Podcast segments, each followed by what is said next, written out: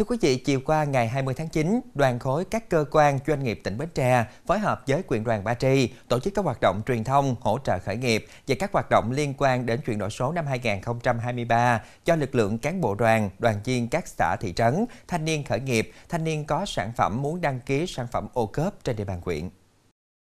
Tại buổi truyền thông, đoàn viên thanh niên được hướng dẫn và triển khai các hoạt động liên quan đến chuyển đổi số trong thanh niên trên địa bàn dân cư, hỗ trợ tạo chữ ký số VNPT Smart CA khi giao dịch trên cổng dịch vụ công, giới thiệu về Digital Shop, hướng dẫn kỹ năng sử dụng máy tính, ứng dụng phần mềm và khai thác Internet, mạng xã hội an toàn, hiệu quả